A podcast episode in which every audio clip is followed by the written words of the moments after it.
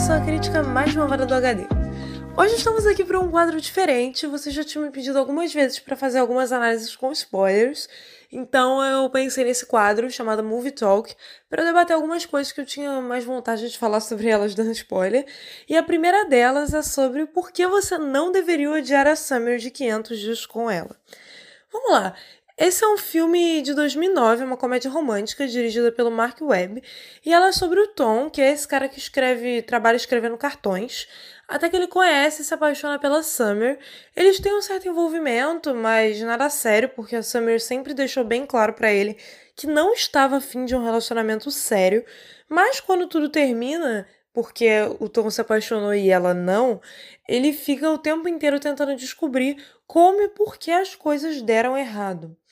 Eu quis muito falar sobre esse filme porque, mesmo sendo de 2009, eu vejo que ele ainda é muito debatido na internet e ainda existe uma controvérsia muito grande a respeito do final. Muitas pessoas não gostam da Summer e colocam ela como vilã dessa história, e muitos e muitos homens se identificam com o Tom. E hoje eu tô aqui para dizer para vocês por que isso é um problema. Antes de mais nada, a gente precisa conversar sobre o fato de que 500 dias com ela subverte de uma forma muito interessante esse estereótipo feminino que é bastante comum, que é o da Manic Pixie Dream Girl, abreviado daqui para frente como MPDG. Esse termo surgiu em 2005 pelo crítico de cinema Nathan Rabin, quando ele estava escrevendo uma crítica para o filme Tudo Acontece em Elizabethtown. Ele usa o termo para se referir à personagem da Kristen Dustin, a Claire, que fez ele identificar esse estereótipo que está em várias outras histórias. A MPDG é usado para identificar essas garotas que são tradicionalmente atraentes, mas que ainda assim de alguma forma não são como as outras garotas. Elas têm manias esquisitas, têm uma personalidade forte, gostos excêntricos e seu desenvolvimento na trama costuma não ir muito além do papel de inspirar o protagonista homem ou ajudar a promover alguma mudança radical na vida dele. Eu tenho certeza que você já viu a MPDG em algum lugar. Ela é a Ramona de Scott Pilgrim contra o Mundo, a Margot de Cidade de Papel, a Tiffany de O Lado Bom da Vida, a Sam de Garden State, que aqui no Brasil ficou Hora de Voltar, se eu não me engano, ela é a Sarah de Doce Novembro e a Penny Lane de Quase Famosos. Para citar alguns filmes antigos, ela também é a personagem da Mary Morrow enquanto Mais Quente Melhor e praticamente todas as personagens de Audrey Hepburn. Se a gente fizer um esforço aqui, vamos conseguir lembrar de muito mais, porque ela é bastante comum. E a Summer quebra esse estereótipo de uma forma muito interessante, porque ela é a MPDG perfeita. A Zoe Deschanel está totalmente dentro do estereótipo do que os diretores escolheriam para ser uma MPDG. Só que ela não é porque ela se recusa a ficar responsável pela vida do Tom. No início do filme, o Tom tinha uma vida horrível. Ele não gostava de nada que ele fazia, nem do trabalho dele. Ele ficou obcecado e deposita todas as esperanças de felicidade que ele tinha nessa menina que ele nem conhece.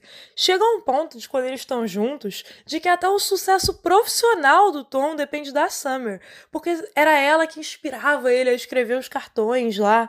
Sem ela, ele não conseguia nem fazer o trabalho dele. Só que a Summer não se apaixona de volta. Ela se recusa a esse papel de ser responsável integral pela vida e pela felicidade dele, porque ela tinha uma vida própria. E ela afirma várias vezes que ela não estava interessada em um relacionamento sério, mas parece que o Tom só ignorava, que entrava por um ouvido e saía pelo outro, que ele achava que ela estava fazendo charme. Só que não, era verdade.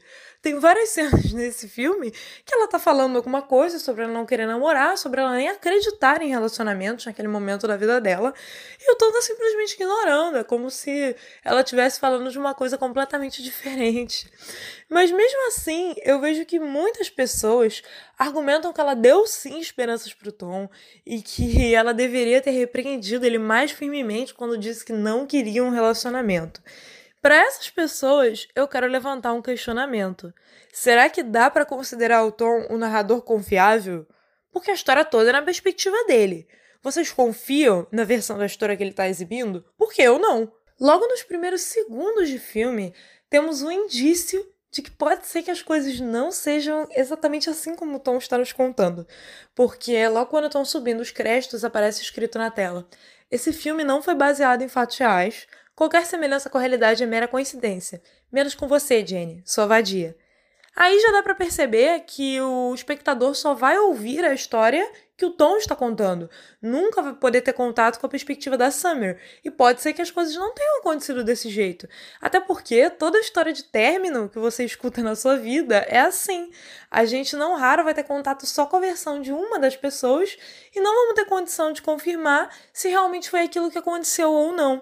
Então, eu acredito que muitos dos momentos que o Tom interpretou como sendo sinais de que, na verdade, a Summer estava assim, sim, de um relacionamento, muitas dessas coisas podem ter sido a cabeça dele exagerando, porque ele queria muito que a fantasia, o sonho dele se tornasse real.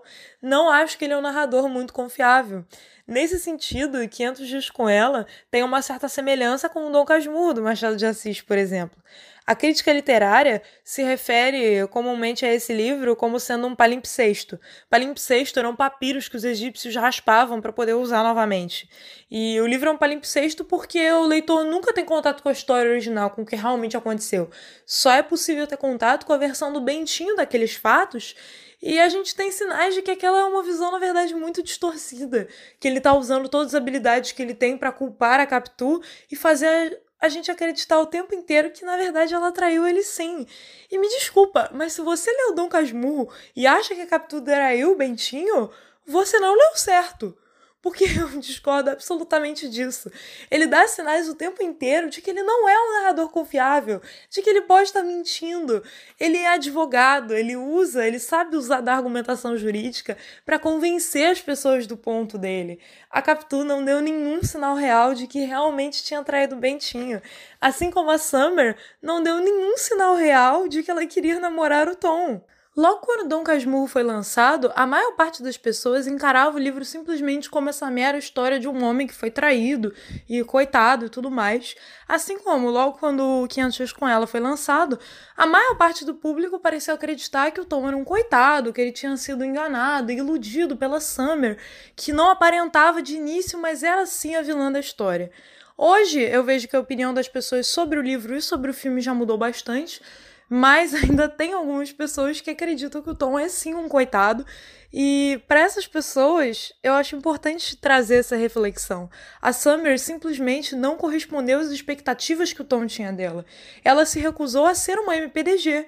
E é por isso que o filme usa esse estereótipo também. Porque pega uma garota que tinha tudo para ser uma MPDG dentro daquela história e mostra que ela não é bem assim, que as mulheres não estão aqui para satisfazer as suas expectativas sobre as coisas. Então, se você se identificou com o Tom, vale a pena refletir sobre a forma com que você se relaciona com os outros e também porque o Tom é um cara chato pra caramba, gente. Ele é muito chato. E então foi isso. Espero que vocês tenham gostado desse Move Talk e me sugiram temas. Eu vou adorar saber o que vocês querem que eu analise aqui. Até a próxima.